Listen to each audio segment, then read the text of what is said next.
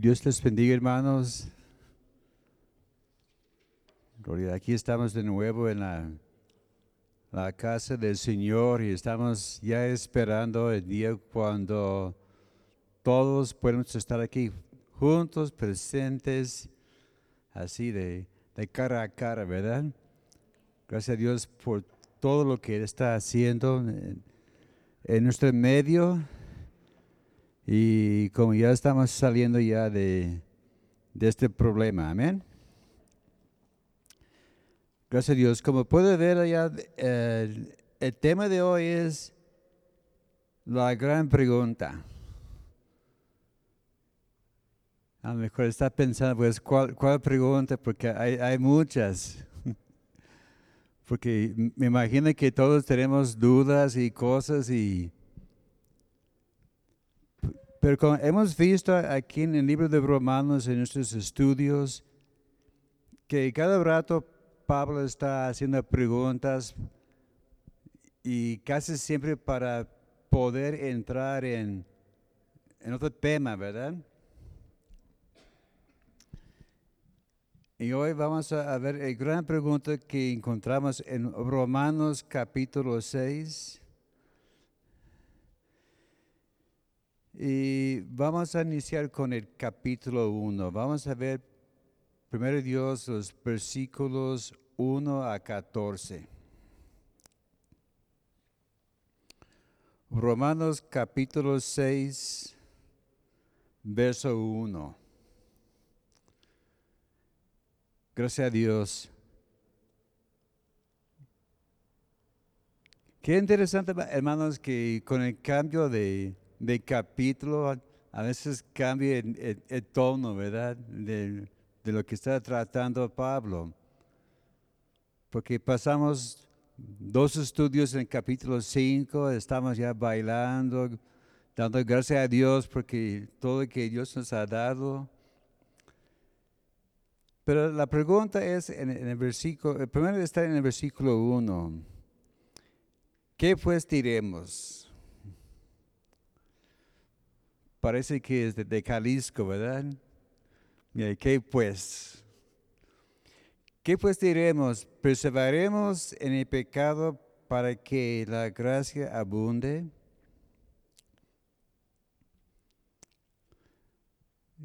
Bueno, luego vamos a ver la, la, respuesta. Entonces, les pregunto, ¿qué opinan ustedes de esto? Porque hemos visto allá en el, capítulo 5, vimos que somos justificados y que la justificación es por la fe, es obra de Cristo Jesús.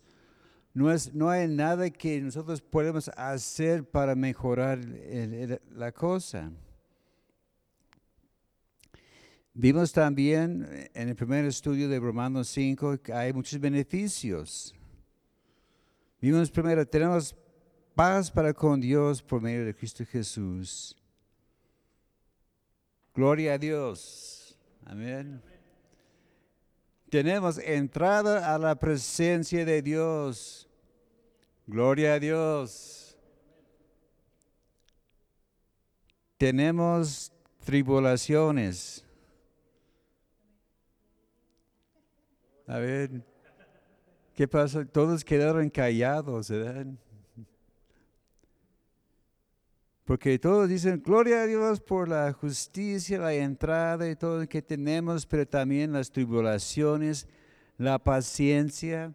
La paciencia, como vimos, no es como el fruto del Espíritu Santo. La paciencia, en este caso, hablo de largo ánimo, de, de estar aguantando las presiones tenemos que somos probados. Como la, la, palabra que trae temor a los niños en la escuela es que, ¿sabes que Mañana hay, hay prueba. O llegando al final del de curso o al final del semestre, siempre hay los, los, los pruebas finales. Y es, este fue el tiempo que a menos me gustaba de la escuela y, hijos, hay que estudiar mucho. Y las pruebas no eran cosas chiquitas, eh, duraban un par de horas. en, en cada materia. Pero la- las pruebas eran para enseñarnos lo que hemos aprendido. No es tanto a beneficio de del maestro o la maestra, las pruebas son para enseñar a nosotros, para que podemos darnos cuenta lo mucho o lo poco que hemos aprendido. Pero también junto con las pruebas tenemos la esperanza que Dios va a estar con nosotros y luego que el amor de Dios ha sido derramado en nuestra vida. Así que podemos decir que estamos nosotros e- en un tipo de, de- de prueba, ¿verdad? Porque estamos batallando, no podemos estar juntos. A, a mí me gusta ver mucha gente. Me estaba animando mucho entrando en el año con el- llegamos aquí, había un, un buen grupo y cada domingo más personas llegamos a pasar 100 de existencia. Y dije, pues gloria a Dios, vamos a estar, vamos a llenar este lugar lo más pronto que podemos, antes que yo anticipaba. Y de repente el COVID-19, dices, híjoles, ¿qué vamos a hacer ahora, verdad? Parece que se, se tronó el globo. Pero hermanos, ha- hay palabras proféticas diciendo que va a venir cosas mejores todavía. Hay algunos que están ya profetizando que ya terminando este mes de mayo, el último domingo, el 31, es el día de Pentecostés en, en el calendario cristiana, cristiano. Y muchos están diciendo que va a haber un rompimiento fuerte y hay que estar preparados. Más que uno ha dicho que las cosas van a cambiar, que va a haber un rompimiento muy fuerte. Entonces hay que prepararnos. Eh, es- espero que han estudiado, que están ya preparados para el examen, porque va a llegar y va a ser tiempo de, gran cosecha. Amén. Y, vimos también la- semana pasada con lo que compartió el, el pastor Obed, que todo esto que Dios nos ha dado es por medio de la obra de Cristo y que podemos reinar en vida nueva.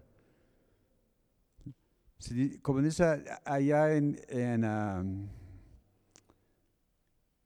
en 2 Corintios que somos reyes y sacerdotes. Y los reyes y sacerdotes son personas con poder y autoridad. Vimos también que por medio de Cristo la gracia sobreabunda el pecado. Vemos que la gracia es más grande que el pecado o la ofensa. Bueno, voy a hacer memoria a, algunas personas. A ver, ¿cuántos recuerdan el canto del amor de Dios? Eh, era un canto que, que encantaba a uno de mis cuñados. Dice que el amor de Dios es maravilloso. Y, y- y como dice que está tan grande que podemos estar encima de él, debajo de él o, o afuera de él. Así que el amor de Dios embarca a todo, ¿verdad? Que no podemos escapar el grande amor de Dios. Y hay que recordar también que somos seres espirituales y tenemos un destino, un destino eterno que Dios ha preparado para nosotros. No somos, no somos como los animales, como dice algunas personas. Somos seres espirituales y cada quien tenemos un plan que Dios tiene para nosotros, tiene un destino. Y hay que buscar ese destino y vivir en ese destino. como estaba platicando con algunos compañeros de, de la de piedra cuando estaba ya en la escuela bíblica y hablando de cosas que Dios ha hecho en, en nuestras vidas. Y tengo un amigo que no he visto en muchos años. Hicimos contacto en Facebook. Una de las pocas cosas que sirve el Facebook es hacer amigos, ¿verdad? Me llegó una solicitud de amistad de un fulano. y no me sonaba el nombre. Entonces saqué mis libros, el anuario del, cuando estuve en la escuela bíblica. Ah, ahí está. Porque me hizo una pregunta, ¿recuerdas tal y tal evento cuando estábamos entrando en la escuela bíblica? Ah, sí, yo recuerdo. Entonces ya como entró una chispita, ¿verdad? Y ya últimamente, últimamente estamos en más contacto. Él también está igual, es un un pastor también con cultos, así, con cámaras y todo. Pero me felicitó, hermano, gracias por tu fidelidad a la obra de Dios. Bueno, gracias a Dios, es la obra que en Dios en, mi vida. Y, estoy cumpliendo el propósito que Dios, yo creo que él me puso aquí por algo por algo nací en la familia del de, hermano Rogelio, somos primos hermanos. Y, por algo yo nací en, esta familia. A veces tenía mis dudas, pero yo sabe todo. Y aquí estamos todavía. Ya fines de este mes fue cumplir 43 años aquí en la obra un montón de años. Pero ahora vamos a mirar algunas preguntas que Pablo está dando, haciéndonos aquí en, en este libro. Como vimos, estamos hablando de la gloria de Dios, que somos justificados. Pero dice, perseveremos en el pecado para que la gracia abunde. Y me puse a pensar, ¿por qué hizo Pablo esta pregunta? Porque Pablo no hacía preguntas para hacer preguntas, tenía sus motivos, sus razones. Estaba checando en otras versiones, algo, que hago constantemente. Tengo un tablet y también en, mi celular. Uh, varias versiones de la Biblia. En la Biblia de las Américas dice, continuaremos en el pecado para que la gracia abunde. En la nueva versión internacional dice, vamos a persistir en el pecado. Me hizo interesante lo que dice la versión Dios habla hoy. Dice, vamos a seguir pecando para que Dios se muestre aún más bondadoso. E, este me hizo más interesante cómo se pone la pregunta en esta versión. En la versión, la palabra España dice, perseveremos en el pecado para que la gracia crezca. Hay otra versión, la nueva Biblia latinoamericana, que dice, debemos seguir pecando para que se desborde la gracia. ¿Cómo También en la versión lengua actual dice, seguiremos pecando para que Dios nos ama más todavía. Y eso me hizo pensar más, todavía, todavía me hizo pensar mucho más. ¿A poco si seguimos pecando Dios nos va a amar más? Y me hizo pues una pregunta muy difícil. Porque Dios nos ama de, de, todas formas. Eh, es, es como preguntar en la familia si hay dos hermanitos y uno bien derecho y otro bien travieso. Y el travieso dice, papá, si me porto mal, ¿me vas a amar más que fulano? Y claro, la respuesta va a decir que no, te voy a amar igual. Pero vemos aquí un gran problema. ¿Por qué está diciendo estas, estas preguntas? ¿Por qué vamos a seguir pecando o seguir viviendo de la misma forma? Y yo pensé en algunos motivos, el deseo de seguir el mismo camino. Si algunos sí quieren entregarme a Cristo, pero no quieren dejar mi forma de vivir. Si yo quiero entregarme a Cristo para escapar del infierno. Entonces, no quiere ir al infierno, pero no quiere hacer una, una entrega total.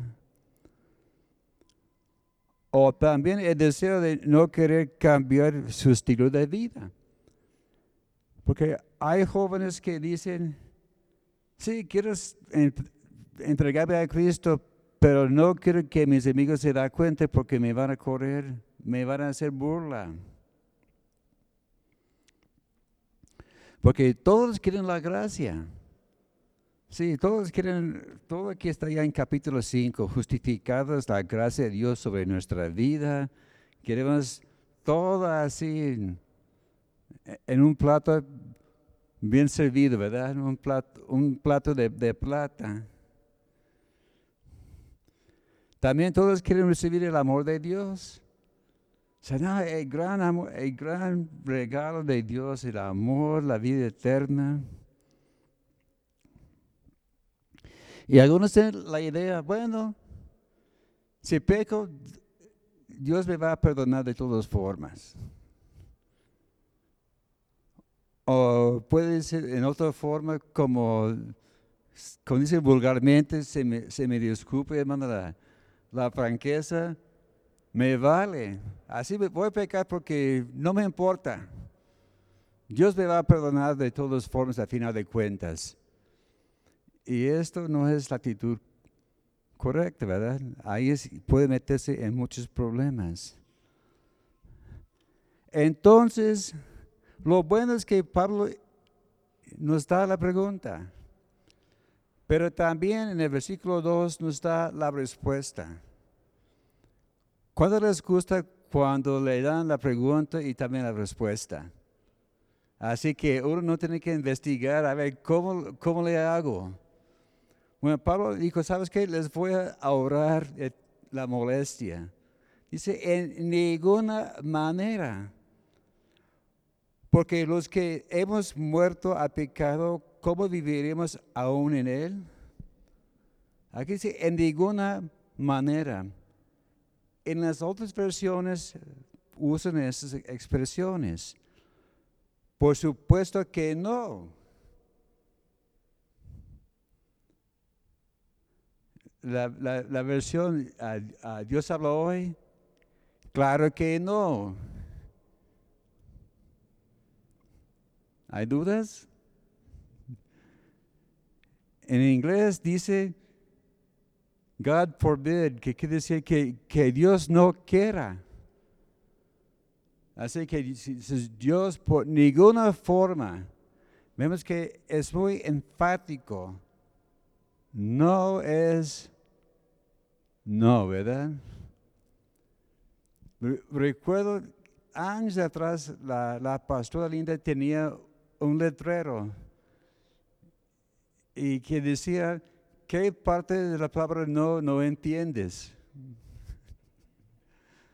Porque a, veces la gente sigue insistiendo, pensando que uno va a cambiar de, pensar o de, o de parecer, ¿verdad? Pero aquí dice claramente que no debemos prevalecer en el pecado. No es no y no, no me vuelves a preguntar, ¿verdad? Pero ¿por qué? Ahí está también la, la razón. Porque ¿cuántos se han dado cuenta cuál es la palabra favorita de los niños? Eh, aprenden a decir no y luego aprenden a decir por qué. Eso estamos dando, descubriendo con nuestro nieto por qué. ¿Y por qué? Y, no acepta la, la, respuesta porque yo dije. Bueno, e, ellos quieren un razón, ¿verdad? ¿Y por qué? Pero aquí Pablo está diciendo la razón, porque hemos muerto a pecado. ¿Cómo viviremos aún en él? Porque la Biblia habla de nacer de nuevo. Ya sabemos la historia allá en Juan capítulo 3, el encuentro con Jesús y Nicodemo. Y Nicodemo estaba ya, ay Señor, sabemos que eres un buen hombre porque si Dios no estuviera con, con usted, no podía hacer las obras. Y Jesús llegó a grande, ¿sabes qué? Si no naces de nuevo, no puedes entrar en el reino de Dios si estás directo, ¿verdad? No, no, no la vuelta como algunos hacen, ¿verdad? Como los políticos. Jesús agarra, boom, tienes que nacer de nuevo. Y ya sabemos la, la plática que siguió y Jesús le, le platicaba, le enseñaba sobre la necesidad de tener un cambio en el interior del hombre en 2 Corintios 5, 17, versículo que a lo mejor la mayoría ya saben por memoria. 2 Corintios 5, 17. De modo, si alguno está en Cristo, nueva criatura es, las cosas viejas pasaron, y aquí todas son hechas nuevas. Ese de nacer de nuevo habla de una nueva naturaleza, que, hay un cambio. Esta persona tiene nuevos deseos. Hay cosas que antes le, le gustaban que ahora no. ¿Por qué? Porque Cristo está obrando en, su vida habla de nuevos comienzos. Como algunos dicen, a ver, ¿cuándo naciste?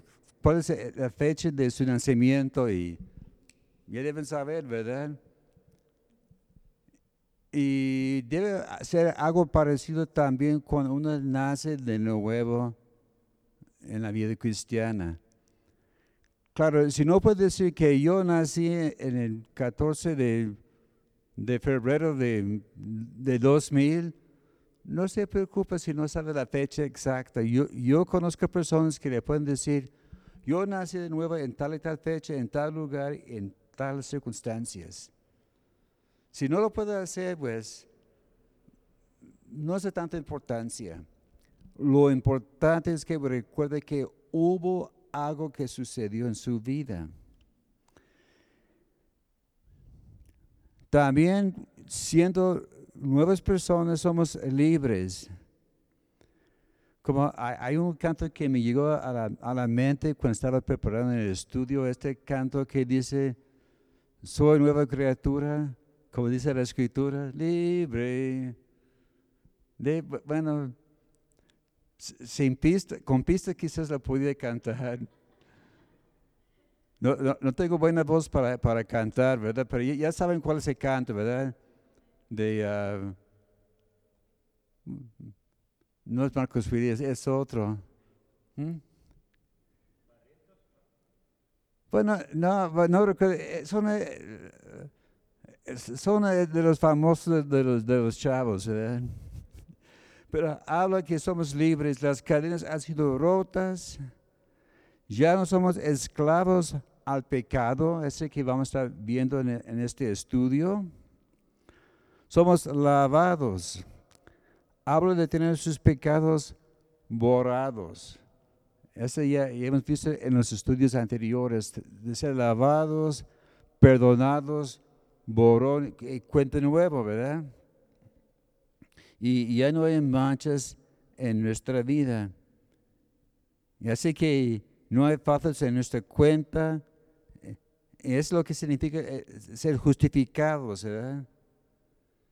Que la cuenta está ya borrado y viene delante del juez, ¿sabes que No hay nada aquí. Así es lo que es ser justificados. Dice que somos muertos a pecado. Entonces, supongamos, aquí tenemos una persona muerta. ¿Cómo va a reaccionar a su alrededor? ¿Reacciona? Pues, pues, espero que no, ¿verdad? Así que, ¿cómo reaccionan los muertos? Digamos, que hay aquí, alguien aquí que era un borracho. O supongamos alguien que le agarró esas botellas de, alcohol, ¿verdad? Y murió. Pobrecitos aquellas personas, ¿verdad? Pero llegando a, tema, estando muerto, le puede poner allá la botella de alcohol o licor más fino ¿Cómo va a reaccionar? Ahí va a quedar sin mover, ¿verdad? Y vemos que si no hay reacción, tampoco hay atracción. Así que alguien que es nacido de nuevo, aquel hombre viejo está ya muerto y esas cosas ya no le, le llaman la atención ya no le llama la atención la paranda, el cigarro, la droga o lo que sea. Entonces, ¿por qué Pablo hizo esta pregunta? ¿Vamos a prevalecer, prevalecer en el pecado? Que vamos a ver más adelante que el problema es problemas con la carne. Volviendo allá en Romanos capítulo 6. En el verso 3, ¿o no sabéis que todos los que hemos sido bautizados en Cristo Jesús, hemos sido bautizados en su muerte?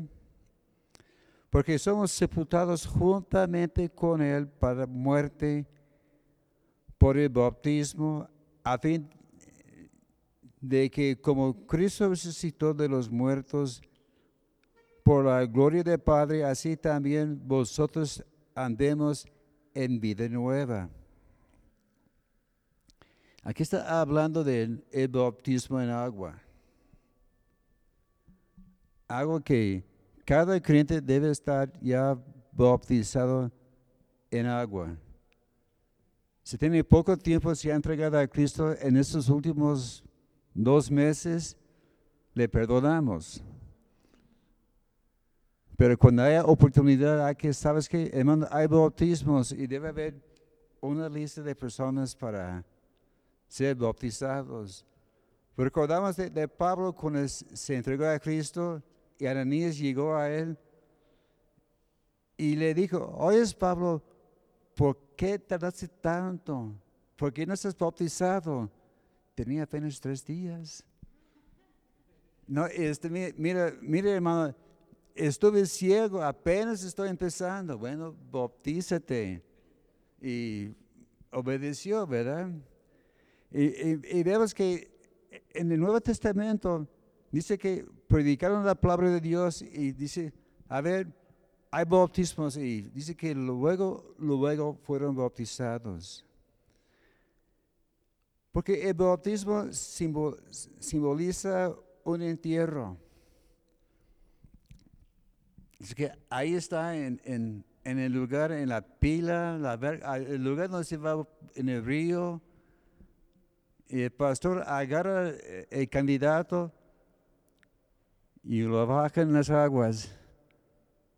Y luego lo, lo sacan de nuevo. Porque ahí está enterrando el hombre viejo, ¿verdad? Porque el hombre viejo ya murió. Hay un féretro. ¿Qué hace con el féretro? hay que enterrarlo, ¿verdad? O deshacer de una forma u otra. Porque no hay nadie que dice, ah, aquí tenemos el perrito de, de mi, mi, abuelo. No, no sabes qué es. Tiene que ser enterrado. Porque si no, va a haber problemas de infección, de enfermedad, y etcétera, etcétera. Y así el, el hombre viejo tiene que ser enterrado, pero también resucitado, ¿verdad? También el bautismo es evidencia de nuestra obediencia. En la gran comisión y predicar a hacer discípulos bautizándolos en nombre del Padre, del Hijo, del Espíritu Santo. Debe ser una cosa automática, ¿verdad?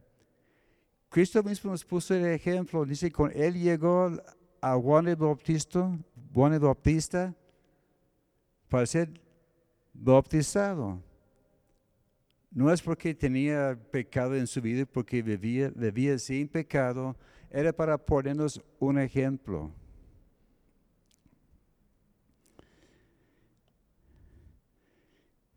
Y también el bautismo es un testimonio de nuestra fe en la resurrección de los muertos.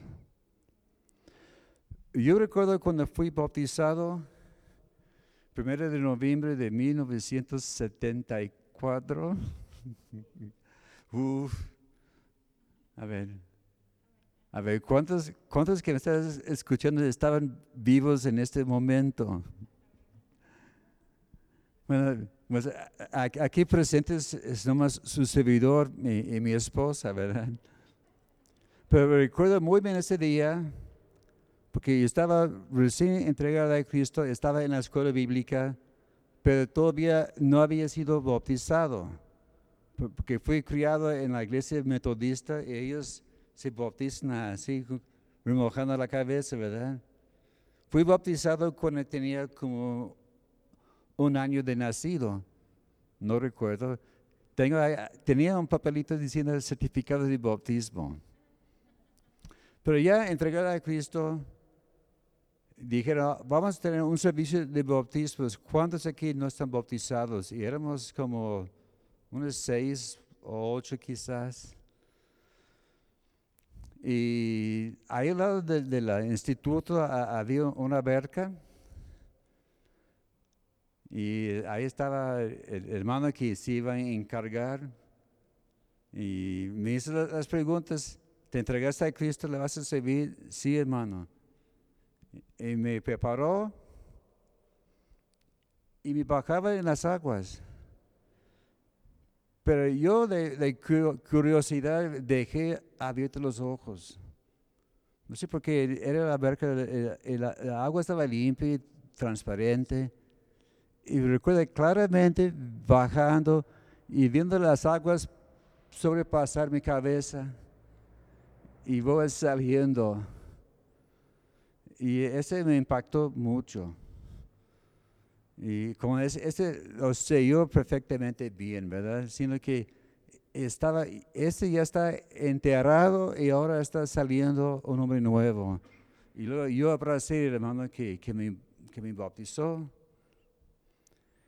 Y así también cuando uno se bautiza en agua, cuando se levanta, ahí estás levantándose a una vida nueva. Amén. También somos uh, libres de poder de pecado. Los versos 5 a 7. Dice que porque fuimos plantados juntamente con Él en la semejanza de su muerte, así también lo seremos en la de su resurrección. Sabiendo esto, que nuestro viejo hombre fue crucificado juntamente con él para que el cuerpo de pecado sea destruido a fin de que no sirvamos más al pecado. Porque el que ha muerto ha sido justificado de pecado.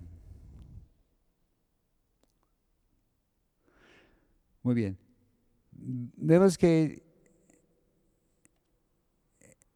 en, ese, en cuanto al bautismo, La gracia nos une en semejanza de la muerte de Cristo. Dice que fuimos plantados juntamente con Él. Así que, que cuando Cristo murió, murió en nuestro lugar. Y cuando Él estaba ya enterrado, ahí estaba también nuestro cuerpo, porque esta muerte correspondía a nosotros.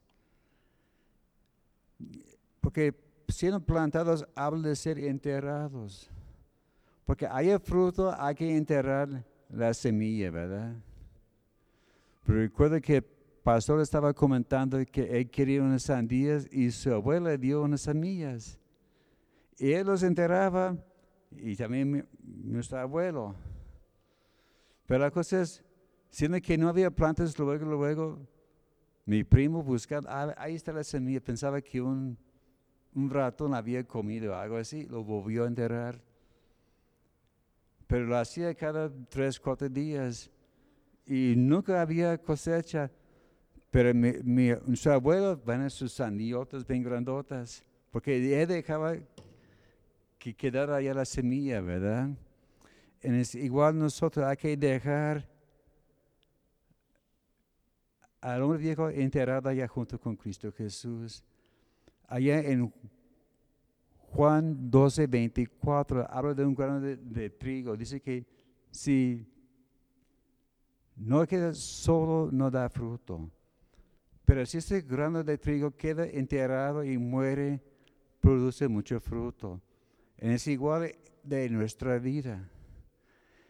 Debemos dejar que Cristo more en nosotros y que haya fruto en abundancia en nosotros. También vemos que con el bautismo estamos enterrando el hombre viejo. En Efesios capítulo 4,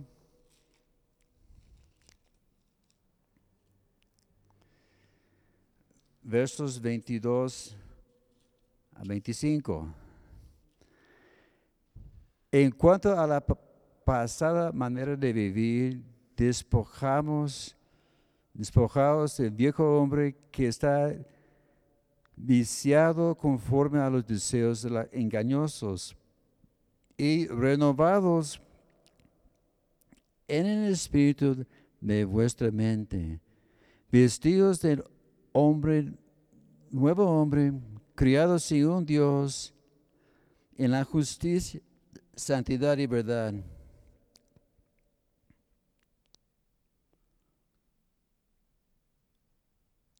Por lo cual, desechando la mentira, hablar verdad cada uno con su prójimo, porque somos miembros de la, unos de otros. Primero dice en el versículo 22, despojados de viejo hombre. Habla de de quitar y echar a un lado. Es como si tiene ropa sucia y apestosa y que no tiene remedio, lo va a quitar y, tirar a un lado, ¿verdad? Como a veces vemos en, en los programas que uno que se mete con un zorrillo y sabes que el único remedio es quemar esa ropa porque ya apesta y no hay remedio. Es igual con el viejo hombre. Hay que quitar a ese hombre y echarle a un lado. En la versión, nueva versión internacional dice, deben quitarse el ropaje de la vieja naturaleza. En la Biblia Dios habla hoy, dice, debe renunciar a su antigua manera de vivir. Entonces, otra pregunta, ¿por qué debemos dejar la antigua manera de vivir? Hay razones. Porque trae corrupción, trae deseos engañosos y además las obras carnales traen maldición. Sí, es por eso que hay que dejar despojar el hombre viejo. Renovados en el espíritu. Habla de hacer nuevo. Habla de una restauración en, nuestra mente. hablo de poner la mente en su condición original. Porque como hay personas que compran carcanchas y uno le ve y dice, ay, hijo, este ni siquiera vale la, la pena. Pero uno que ama los carros, lo ven y dicen, ¿sabes qué? Ahí veo posibilidades. Y gasta mucho dinero. Tiene que limpiar, pulir, preparar la lámina, cambiarlo por dentro, por fuera. Y luego, terminando la obra, este carro vale más que uno nuevo, ¿verdad? En ese igual, Dios también quiere restaurar a nosotros. Nos quiere poner en nuestra condición original. Así que cada quien hemos nacido con un propósito. Quiere dirigir a, los jóvenes y a los niños también. Prepárate, Dios te quiere usar. No puedes imaginar cosas grandes que Dios quiere hacer con tu vida. Entrégate a Él, dedique tu vida a Él y sigue el plan, ¿verdad? Porque yo, de, de, chiquillo, de, chiquillo o de joven, nunca me imaginé que iba a estar aquí predicando la palabra de Dios. En primer lugar, no hablaba español. En segundo lugar, no podía hablar en, público. Me puse enfrente de, de, un grupo pequeño de compañeros de, salón y mi, mi, mano andaba así. y tuve que agarrar así y olvídese de poner notas en mi mano porque parecía que estaba jugando con una bandera, ¿verdad? Pero vemos que, que, Dios tuvo sus planes y sus propósitos. Poco a poco yo estaba preparando el camino. Y gracias a Dios por lo que ha hecho en, en, en mi vida, ¿verdad? También en Jeremías 17, 10.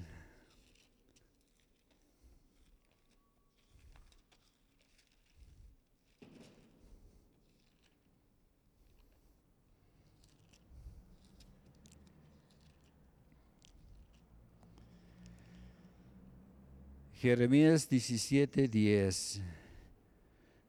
Yo, Jehová, que escudriño la mente y pruebo el corazón, para dar a cada uno según su camino, según el fruto de sus obras.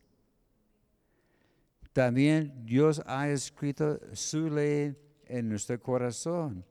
Jeremías 31, 33. Pero ese es el pacto que haré con la casa de Israel Después de aquellos días, dice Jehová, daré mi ley en su mente y la escribiré en su corazón, y yo seré a ellos por Dios y ellos me serán por pueblo. Pero entonces, ¿cómo se va a escribir la ley de Dios en nuestro corazón? Leyéndola, ¿verdad? Así porque si no lee la Biblia, pues ¿cómo va a poder entrar en, su corazón? Y yo sé que casi todos tienen esto, ¿verdad? Espero que lo están siguiendo. Todavía hay tiempo para ponerse a, tanto. No es, no es tan difícil. En unas 15, 20 minutos lo puede hacer todos los días. Pero es todos los días. Y así Dios va a estar escribiendo su ley en su corazón y le va a estar preparando, ¿verdad? ¿Por qué? Porque el corazón es ese campo de batalla. Así la lucha es, es contra las mentes y los corazones de los niños. Por eso aquí está infundiendo mucho en las vidas de nuestros niños. yo no sé todo que está enseñando en las escuelas hoy día. A lo mejor me voy a espantar dándome cuenta. Pero está enseñando mucha filosofía, engaño. Me imagino si alguien me dice, cuénteme la historia. Y me van a contar algo que ni siquiera yo, que yo sepa, ¿verdad? Mira, a mí me enseñaron así. yo recuerdo lo que yo leí en los libros, pero hoy día está cambiando todo, ¿verdad? Llega a punto que ni siquiera la gente va a conocer quiénes son los héroes de, de nuestra historia. Por eso hay que tener mucho cuidado, cuidando nuestros corazones y los corazones de los niños. También dice vestidos del hombre nuevo. Hay que poner ropa nueva. Como ya vimos, somos criaturas nuevas. Habla de cambios exteriores, cosas que se ven por fuera, ¿verdad? Como he dicho, así es como yo llegué a conocer a Cristo viendo un cambio en un compañero, un cambio radical. Y eh, eh, tuve que decir, David, ¿qué te pasó? Te conozco de ese tiempo y ahora te ves diferente, porque estabas bien sonriente, bien contento. Y me acerqué a él y miré sus ojos. Dice, no, no estás drogado. Sí, porque tenía muchos amigos que les encantaba la, droga. Dice, no, no huele humo, es bueno. ¿Qué te pasó? Y me, compartió cómo Cristo había cambiado su vida. Y por esto hay que ver cambios en nuestro ser, de tener justicia, santidad y verdad, ¿verdad? Desechando, la mentira, ¿verdad? Por desgracia, en nuestra sociedad existe una tal mentira blanca. Mm, este animal no he visto, porque la mentira tiene un solo color negro, ¿verdad? A veces uno dice, dice una mentirita así para cubrir sus, sus errores. Pero Dios quiere que seamos honestos y transparentes. Nos cuesta, pero vale la pena. Y los versículos, allá en Romanos 6, los versículos 8 a 14.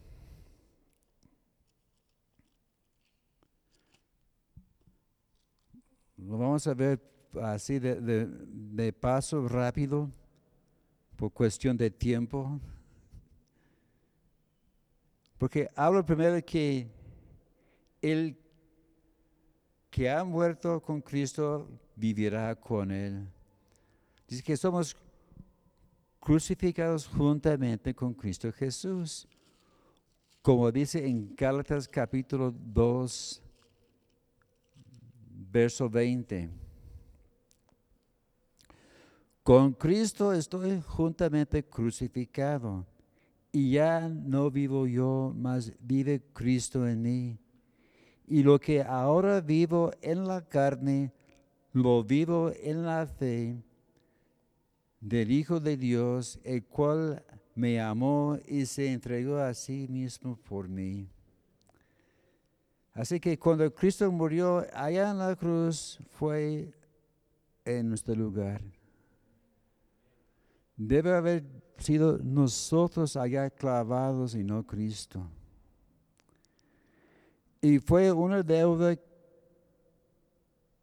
que tocaba a nosotros pagar.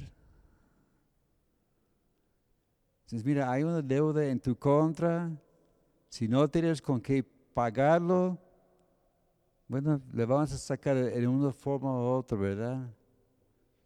Y si eres muy grande la deuda, ¿sabes qué es? no hay remedio, estás ya cadena perpetua o hasta la muerte. Y como dice que ahora la vida que yo vivo, no vivo yo, sino Cristo que vive en mí. Vemos que es Cristo viviendo, radicando en nuestra vida. En 2 Corintios capítulo 5, verso 15.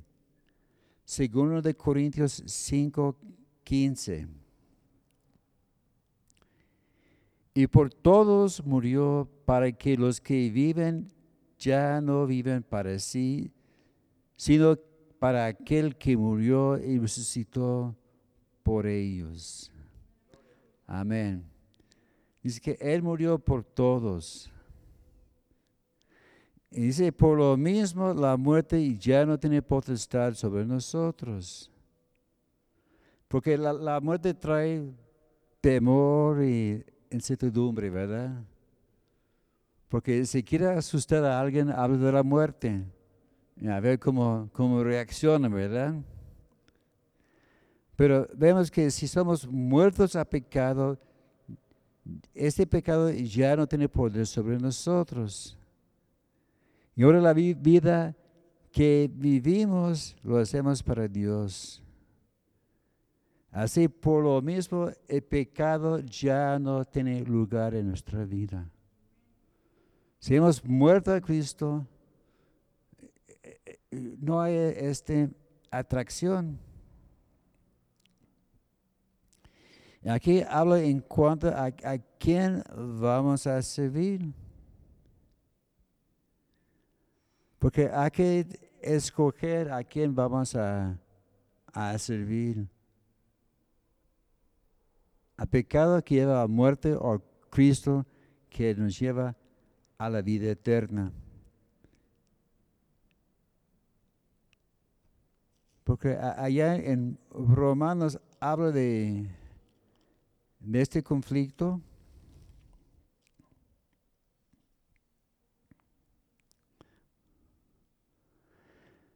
Seis once. Así también vosotros considerados muertos al pecado, pero vivos para Dios en Cristo Jesús, Señor nuestro. No reine pues el pecado en vuestro cuerpo mortal, de modo de lo que obedezcáis a sus.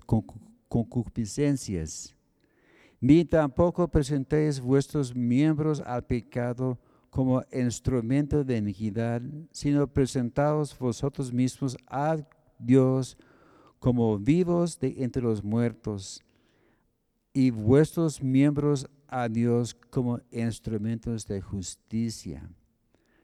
Porque el pecado no se enseñará de vosotros, pues no estáis bajo la ley, sino bajo la gracia. La concupiscencia es como ya, ya vimos al principio de nuestros estudios en Romanos, que es un apetito desordenado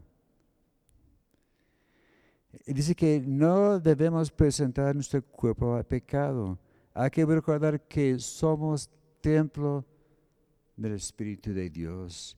Allá en 1 Corintios 6, versos 19 y 20.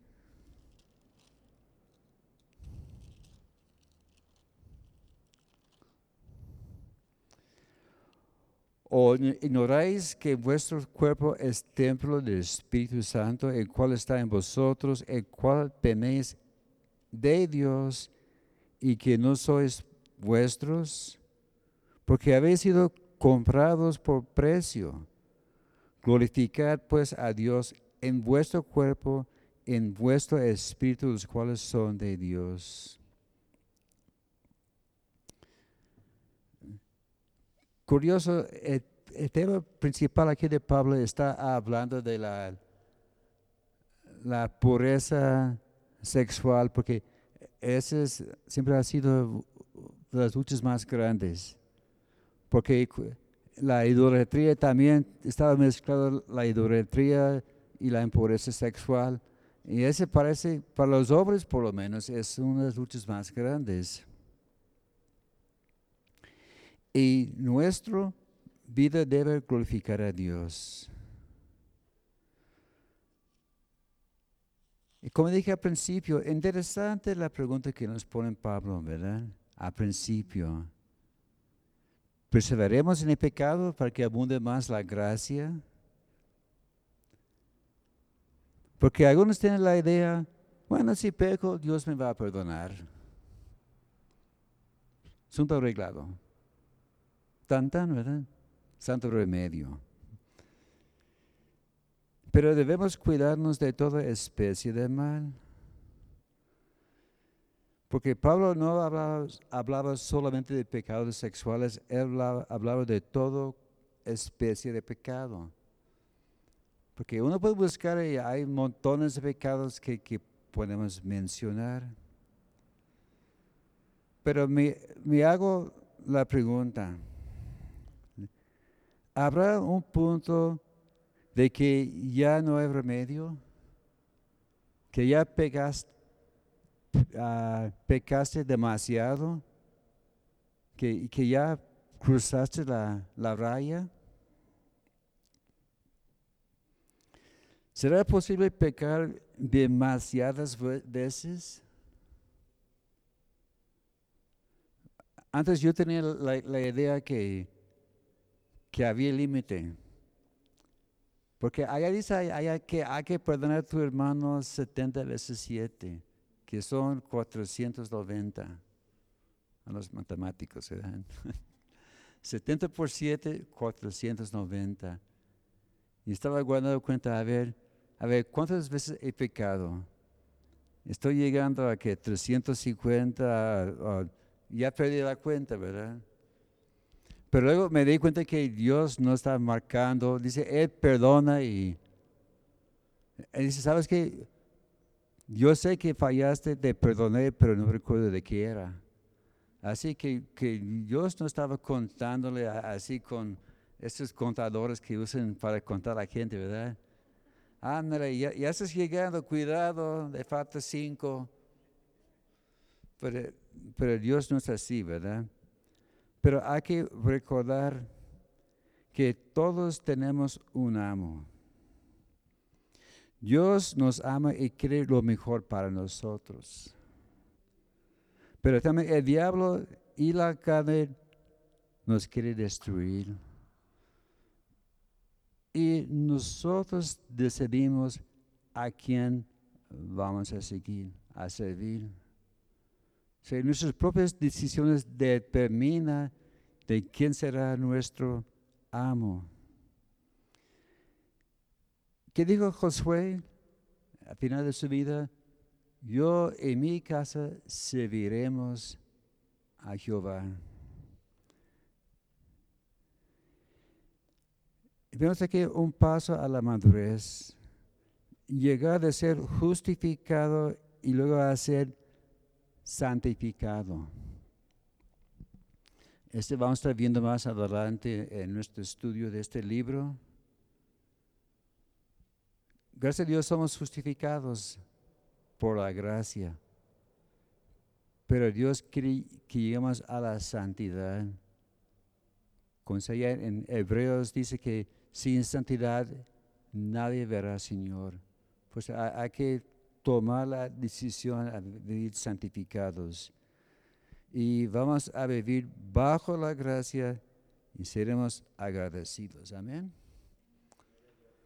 Señor, gracias te damos por tu palabra en esta noche. Gracias, Señor, porque nos amas tanto.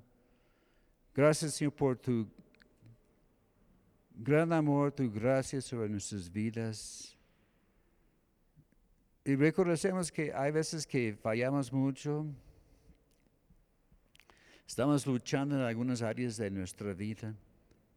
Pero Señor, entregamos a ti estas luchas, estas dificultades. Te pido, Señor, que, que ayudes a, mis hermanos, que ellos puedan tomar la decisión que yo en mi casa serviremos a Jehová. Pedimos, Señor, que día a día, Señor, podamos vivir, Señor, más santos, más cercados a ti, Señor. En nombre de Cristo Jesús. Señor, si hay alguien que está viendo este mensaje y todavía no se ha entregado a Cristo, te pido que les toques su corazón. Y Señor, que ellos te pueden buscar a ti y servirte a ti de toda su vida. Nombre de Cristo Jesús. Amén. Gracias a Dios. Hermanos, nos vemos. Dios les bendiga. 12 a las once y media. Por ese medio, y luego le, vamos a avisar cuando hay libertad para llegar a la casa de Dios. Amén.